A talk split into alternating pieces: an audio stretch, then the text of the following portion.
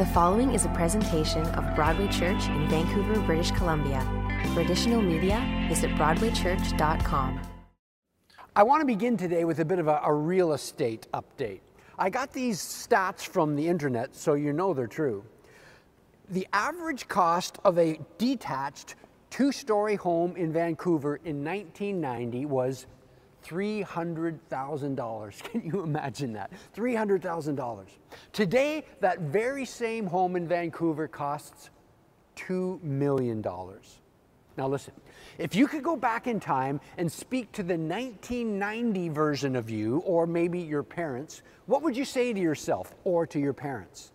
I'll tell you what you'd say. You'd say, get in the Vancouver real estate market and your financial future will be secure. That's what you'd say. And you'd be right. Well, listen. Today we're about to learn that when you are in Christ, your eternal future is secure. Now, what exactly does it mean to be in Christ? If you remember, we began a few weeks ago with the analogy that Jesus essentially gave of a, a branch in a tree. We said being in Christ is not like a, a hammer being in a toolbox, it's more like a branch being grafted into a tree. Jesus himself said, I am the vine, you are the branches. If you remain in me and I remain in you, you'll bear much fruit. Apart from me, you can do nothing. So Jesus is saying, listen, my life will flow through you and to you if you remain attached to me. But if you're detached from me, my life can't flow into you and you're not going to bear fruit. Now, over the last few weeks, we've discussed some powerful truths attached to this experience of being in Christ. And along with that, and along the way, we've learned that these powerful truths serve to combat some prevalent lies that you and I all tend to battle to some degree in our lives. Remember, the first lie was, You're all alone. No one understands you. No one can help you. And we learn the truth that when you are in Christ, you are never truly alone. You are attached to Christ. His life is flowing in you and through you. The second lie was, You aren't uh, smart enough. You don't have what it takes to live a godly life. And we learn the truth that when you're in Christ, it doesn't matter how smart you are. It's no longer about you, it's about Christ in you. The third lie was you're damaged goods. Your past is too messed up. Your life is a write off because of what you've done in the past. And we learn the truth that when you are in Christ, you are a new creation. The fourth lie that we learned last week was you're powerless. The pressure around you is too strong for you to overcome. And we learn the truth that when you are in Christ, you are empowered by His indwelling presence. Well, today we're dealing with that fifth and final lie the lie that says, Your future is hopeless. Your future is nothing but failure after failure. Life is going to get worse. Worse, you hear this lie say. Uh, you're just going to have discouragement after discouragement.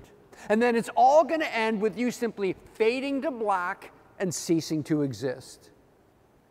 I'm here to tell you today that that is a lie. I'm here to tell you the truth about your future. And as your outline says, the truth is this when you are in Christ, your future is secure. In Christ, your future is secure. Now, why is this true? What is it about being in Christ that makes our future so certain? That's what we're going to spend a few moments today discovering. We're going to spend the final few moments of our in, in, our in crowd series uncovering two future benefits of being in Christ. So let's get right to it. The first future benefit of being in Christ is a physical resurrection. A physical resurrection. I have stood with parents as they held their six year old daughter as she died in their arms. I've stood beside many open graves as the casket containing the remains of loved ones is lowered into the ground. I've stood with families as the body of their loved one was placed into the flames and turned into ashes. In every single one of these instances, the pain was present and the sorrow was certain. Yet, in every single instance, hope was hovering right there with us in our midst. Why? What was the source of hope in those terrible times? The source of hope was this. In every single one of those instances, the one who had departed was in Christ. So, what is it about being in Christ that made such a difference? 2,000 years ago, a man who saw the resurrected body of Jesus wrote this. It's printed on your outlines. He said, Christ has indeed been raised from the dead, the first fruits of those who've fallen asleep. Now let's stop there for a moment because Paul has packed a ton of truth in this tiny one phrase. He said, Christ has indeed been raised from the dead. Now that word Christ was, means the Messiah. He's saying the Messiah died. Now, that was unthinkable to the Jewish mind. That would be like Superman dying. Superman doesn't die, the Messiah doesn't die. So, why would the Messiah die? Jewish people would be asking and wondering. See, the Jewish people thought that the Messiah was coming to rescue them from their political rivals. In reality, the Messiah was coming to rescue them from their personal rebellion. We, as human beings, had sinned. We had rebelled against God. And so our sins separated us from God. And there's nothing we could do to, to bridge that gap. So God did what you and I could never do. He he cleansed us of our sin. He paid the wages that our, our, sin, uh, heaped, our sin had heaped upon ourselves. See, we owed this moral debt that we could not pay. We were morally bankrupt. And so Jesus, the Messiah, did what we could never do. He came and paid our moral debt. The Bible says the wages that sin pays is death. But the gift of God, the Messiah, is eternal life through Jesus Christ our Lord. That's what the Messiah did. He enabled us to once again access God by cleansing us of our sin through the free gift of eternal life purchased by Jesus. By, by the way, have you accepted that gift? Have you received this gift of forgiveness and eternal life? If you've not yet made that decision, at the conclusion of today's teaching, you're going to be given that opportunity. Well, in this verse, Paul is saying, listen, he said, there's no doubt that Jesus Christ physically died and physically rose from the dead. He's saying, I personally witnessed the resurrected Christ. That's what he's implying here, and hundreds of others as well, because he's saying Christ has indeed been raised from the dead. But then Paul adds another unique phrase at the end. He says, Christ has indeed been raised from the dead, the first fruits of those who have fallen asleep. Now, what does that mean? Now, the term fallen asleep was just another way of saying died. That, that's pretty straightforward. But what about that other word, first fruits?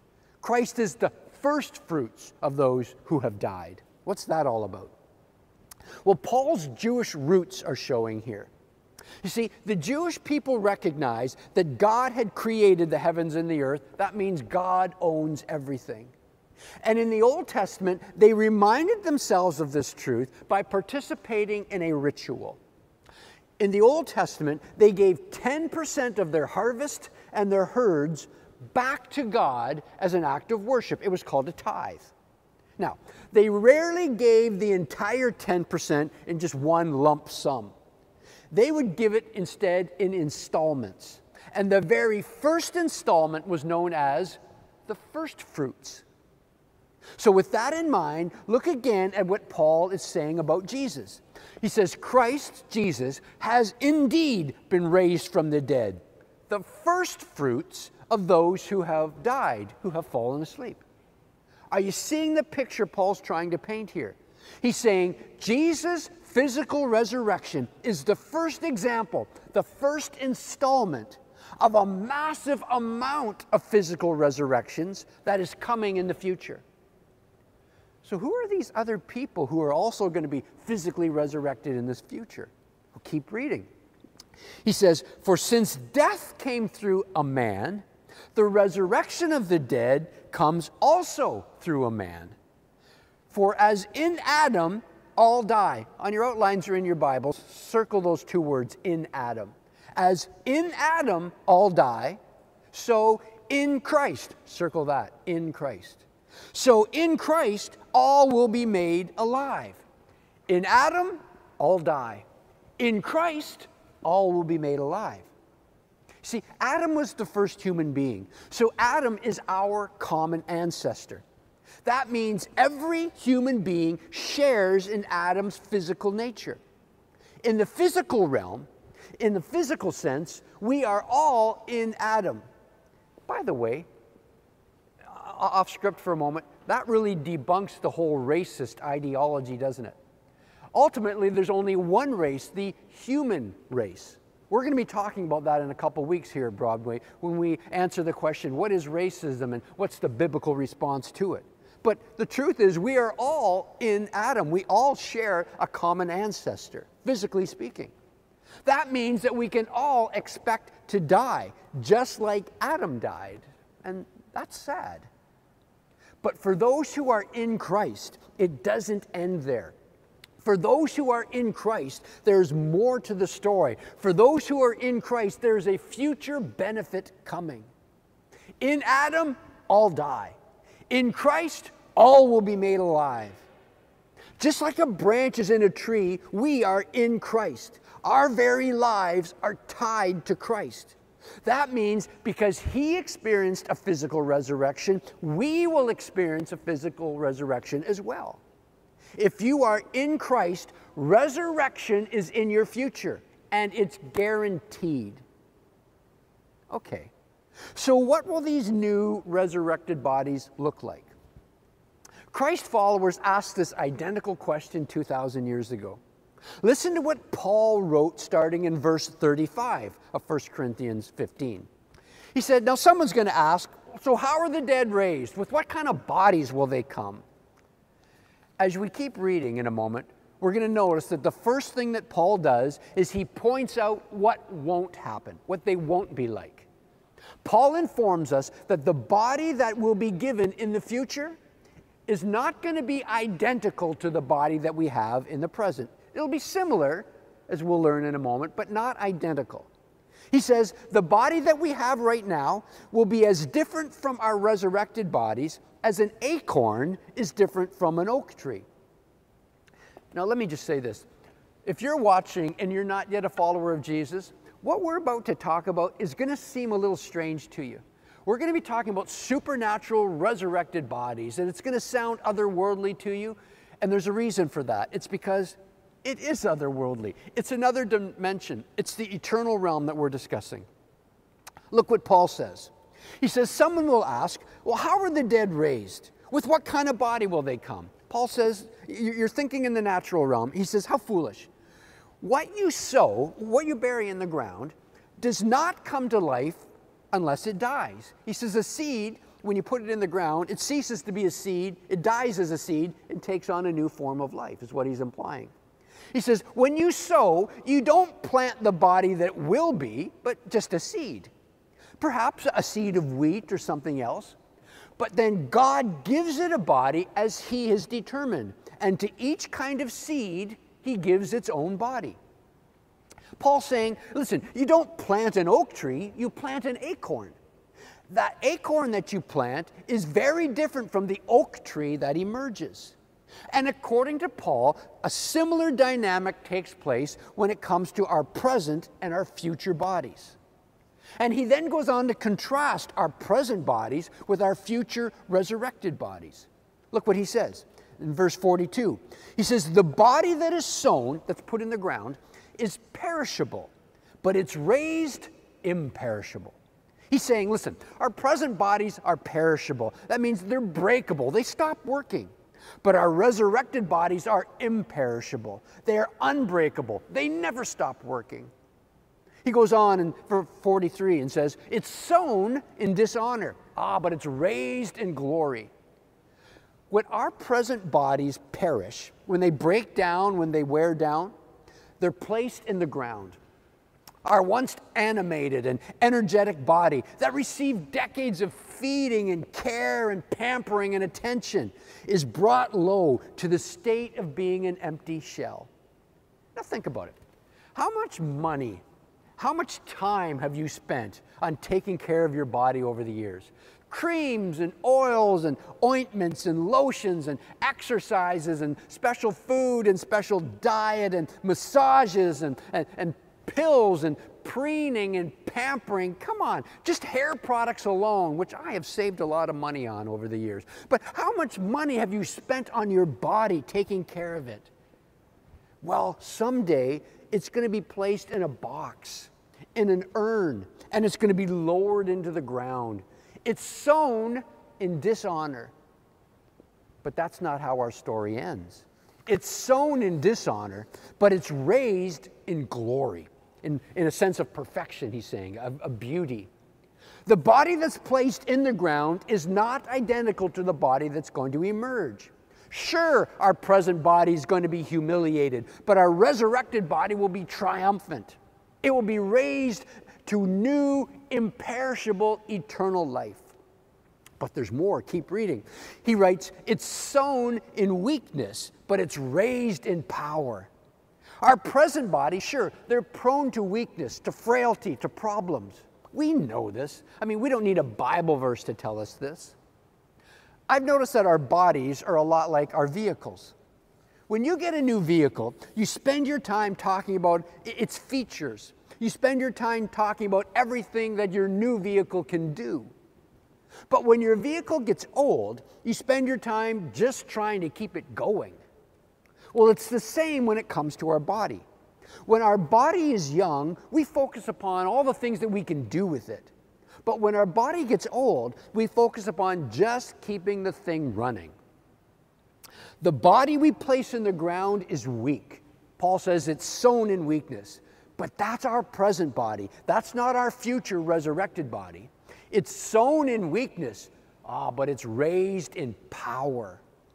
Our resurrected body will be strong, mighty, awesome in its features and its abilities.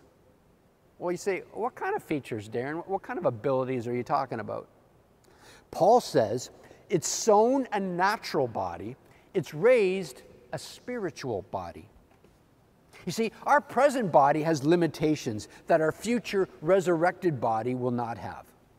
Our present body is entirely natural and physical in its composition, but our future resurrected body will be made up of different materials, a different composition. It, no, it will have some similarities to our present body, but it will also have some new features and abilities that our present body doesn't have. You say, Darren, where are you getting this information? How do you know this? Well, our resurrected body will be like Jesus' resurrected body. Remember, he's the first fruit of those who have died, who have fallen asleep. And Jesus' resurrected body was a hybrid, it was a composite. It was physical, yet it was uh, spiritual or supernatural at the same time. If you remember, Jesus, they were able to see him visually. They were able to eh, touch him, actually. He was able to eat fish, to eat a meal with them. But at the same time, he could appear and disappear at will. Say, where does the Bible say that? In the Gospels, when the disciples are, are locked in a room and they made a point of saying, and the doors were locked, then it says, suddenly Jesus appeared in the room in his resurrected body. So it's a hybrid, of physical and supernatural combined together. It's sown a natural body, but it's raised a spiritual body. So, when in the future will all this take place? Well, again, look back to the passage on your outline, the passage from 1 Corinthians 15. Paul says, But each in turn, Christ, the first fruits, then, when he comes, those who belong to him. Paul said this will all take place when he, when Christ comes. We'll receive our resurrected bodies when Christ returns to earth. And Paul described that moment in another letter he wrote to another church, this time in the ancient city of Thessalonica. Look what Paul wrote in 1 Thessalonians chapter 4. He said, For the Lord himself will come down from heaven with a loud command, with the voice of the archangel, and with the trumpet call of God. And the dead in Christ, see that phrase again, in Christ? The dead in Christ will rise first. After that, we who are still alive and are left will be caught up together with them in the clouds to meet the Lord in the air, and so we will be with the Lord forever. Paul saying here, this is what's going to happen. People who die in Christ, when Christ returns, let me put it this way there's going to be people who die in Christ, and there's going to be people who are still alive in Christ at that moment of Christ's return. And at this moment of Christ's return, whenever it is in the timeline of history, we're not going to get into that today, but whenever it is in the future, those who died in Christ, they will be resurrected first. And then those who are still alive and are in Christ will then follow them, and they'll have their resurrected bodies, and forever they will be with the Lord. Now, you may be out there and you're thinking, so why do we even need a body? Why do we need bodies in heaven in eternity? Listen, this is sometimes where we get caught up in, in Eastern mysticism, or what's been known for centuries, for thousands of years, as Gnosticism. There's this thought that our body is a bad thing and it's almost evil and it limits us. And, and to be truly liberated and free is to be a disembodied spirit floating around in the universe. That's when you're finally free. That is not biblical Christianity. To be truly human is to have a body. That's a part of what it means to be truly human. And so our disembodied spirits are then given, once again, a body, a glorified, eternal, supernatural body. We're once again returned to full humanity. That's what it means to be truly human, is to be a spirit dwelling within a body, interacting with our body, one with our body. And keep in mind, we're going to be living in a new heaven and a new earth. There's still going to be a physical realm, but it'll be a supernatural, eternal physical realm. And we will have supernatural, eternal physical bodies dwelling and interacting in that realm. Okay, we're concluding our series describing the life changing reality of being in Christ. Two weeks ago, we learned about the benefits of a cleansed past in Christ. Last week, we learned about the benefit of an empowered present in Christ. And today, we're looking at the benefit of a secure future when you're in Christ. And the first thing we just discovered is that when you're in Christ, you are guaranteed that someday you are going to have a resurrected body, a physical resurrected body. You can count on it, it's secure. Just as in Adam all die, so in Christ all will be made alive. But there's more in our future than a physical resurrection. There's a second benefit coming our way, and that is a personal transformation.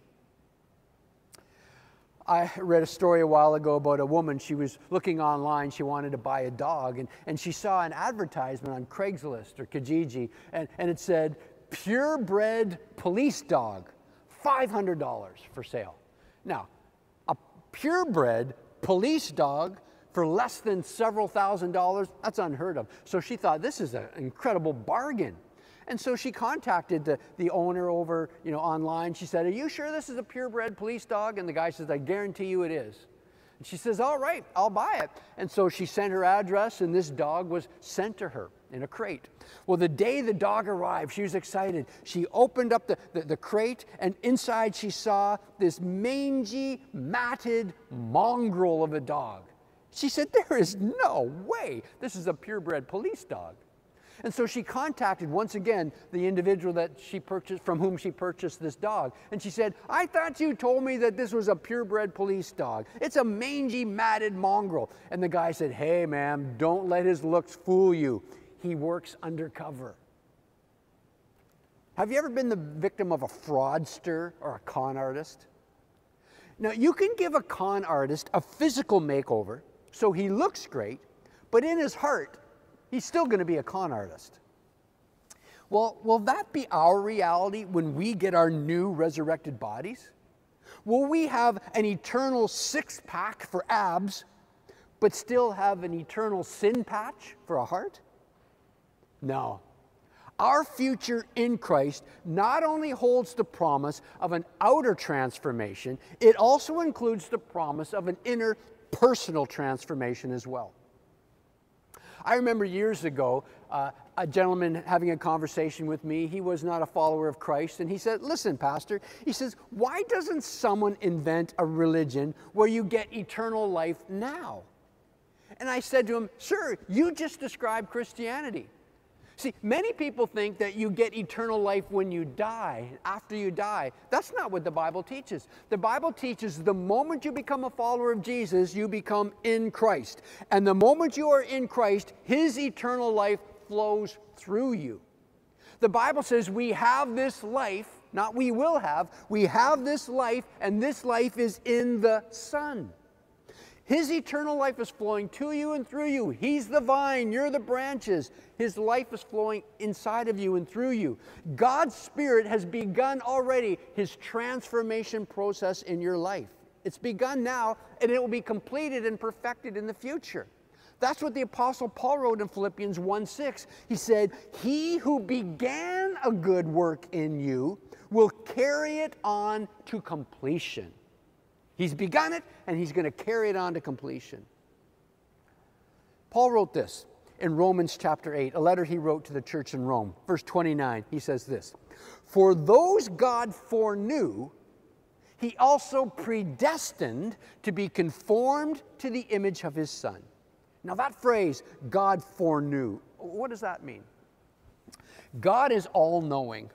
God knows everything that has happened in the past. He knows everything that is happening in the present. He knows everything that will happen in the future. That means that God knows who will freely choose to accept his offer of eternal life. God foreknows who will be in Christ. And everyone who is in Christ has a guaranteed benefit of a personal transformation coming their way. For those God foreknew, he also predestined, predestined to be what? Predestined to be conformed to the image of his son. Picture a sculptor with a big block of clay and he has a model over there, an individual, and his face, this person's face is there, and this sculptor now is molding this clay into the image of that face.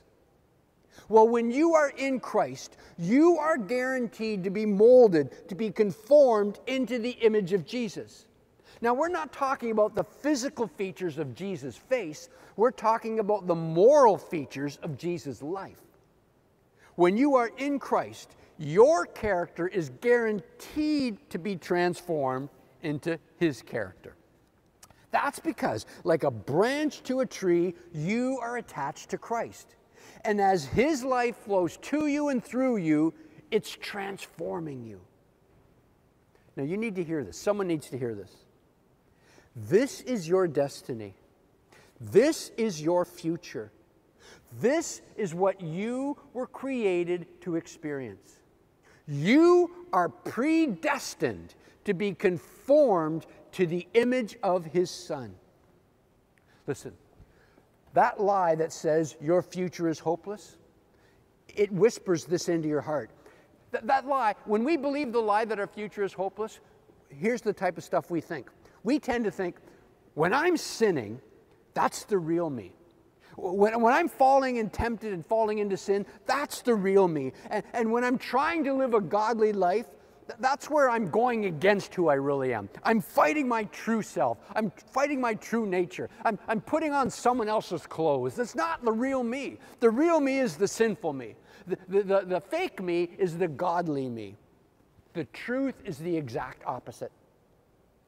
It's when you are living a life of sin that you're actually fighting against who you really are. Look what Paul wrote to the church in the city of Ephesus, Ephesians 2:10. It's on your outlines. For we are God's handiwork. We're God's creation. He, he fashioned us. We're God's handiwork. Look at this. Created in Christ, in Christ Jesus, to do good works, which God prepared in advance for us to do. You have been created by God to do good works. He created you with the intention and the design of you doing what is good and right, not what is evil and wrong. That means that the real you is the one that follows Christ. Sin tries to knock you off from uh, uh, off track from where you were created to go and who you were created to be. Listen, Are cars or vehicles created to dwell in a ditch or to drive on a road? Well, to drive on a road, of course. Well, what's true of a car is true of you. You were created to follow the path towards the image of Jesus. That's the real you. That is your true destiny. Sin is not the real you. Sin is a power that tries to stop you from experiencing the real you. Now, you're listening to me today, and your life is stuck in, stuck in some ditch of sin. What are you doing wallowing in that puddle of filth? Get out of there. That's not where you belong. That's not your true identity. You were created to be in Christ. That's your identity. That's why you exist. You were created to experience and express the purest love imaginable. For those God foreknew, He also predestined to be conformed to the image of His Son. For we're God's handiwork, created in Christ Jesus to do good works, which God prepared in advance for us to do. Which brings us to today's big idea. That's where we here at Broadway sum up the teaching in one simple, memorable phrase. Here's today's big idea.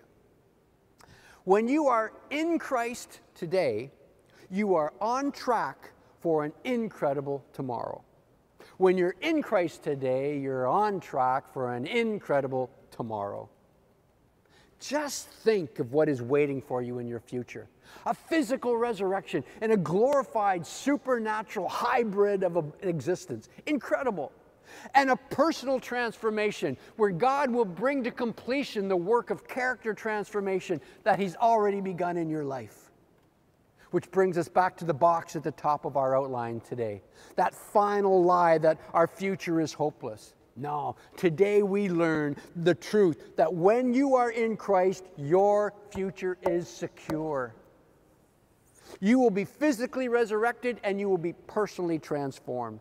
That's your future. That's your destiny. So don't let sin lie to you. Don't let sin distract you. Don't let sin knock you off the path of God's design and God's destiny for you. You are in Christ. You were created to be in Christ if you're not yet in Christ. And that means you in Christ are guaranteed to experience a physical resurrection and a personal transformation. Your future is secure because when you're in Christ today, you are on track for an incredible tomorrow. Let's pray. God, I thank you. The power, I thank you for the power of being in Christ Jesus. I thank you that it's not our strength, it's not my power, it's your power, it's your life. I thank you for the destiny that we have in Christ Jesus. I pray that your kingdom will come and your will will be done in the life of every soul, every spirit, every heart, every mind that is listening and watching today. I pray your purposes to be fulfilled in their lives. I would come against every lie, every deceiving thought or spirit that would seek to distort, distort them or to destroy them. And I pray your peace and your power to be realized in every life. In Jesus' name. Maybe you're here and you're watching and you're not yet a follower of Jesus. If you'd like to accept this gift of forgiveness and eternal life, pray this prayer with me right now. God, I don't want to live apart from you. I don't want to be knocked off track. I am tired of dwelling in the ditch of sin. I accept your gift of forgiveness and eternal life. Lift me out of that ditch by your power and your presence. I want to be grafted into your kingdom. I want to be in Christ. I want the power of your spirit and your presence flowing in me and through me and to me. May your kingdom come and your will be done in my life. I repent of that ditch of sin and I accept your gift of forgiveness and eternal life. Fill me with your spirit. And now give me the, the, the, wisdom and the power to act on this decision by telling somebody about it in Jesus' name. Amen. If you prayed that prayer, let me recommend this as a great next step. On the screen right now is a telephone number. If you were to text that number right now and say, Hey, I decided to follow Jesus, someone will help you take the next step in your life. Now, don't worry, we're not going to harass you. You're not going to be placed on some mailing list. We simply want to help you and guide you to take the next step in your journey. If you know another follower of Jesus, tell them about the decision that you've made. Or if you're on one of our online platforms where you can interact with a host, let them know that you made a decision to follow Jesus and they'll help you take the next step there as well. God bless you, folks. Next Sunday, we have a special guest, the first winner of the Amazing Race Canada, who has an incredible story to tell us. Next Sunday. I hope you'll be with us then. God bless you. Thank you for being at Broadway Church Online today.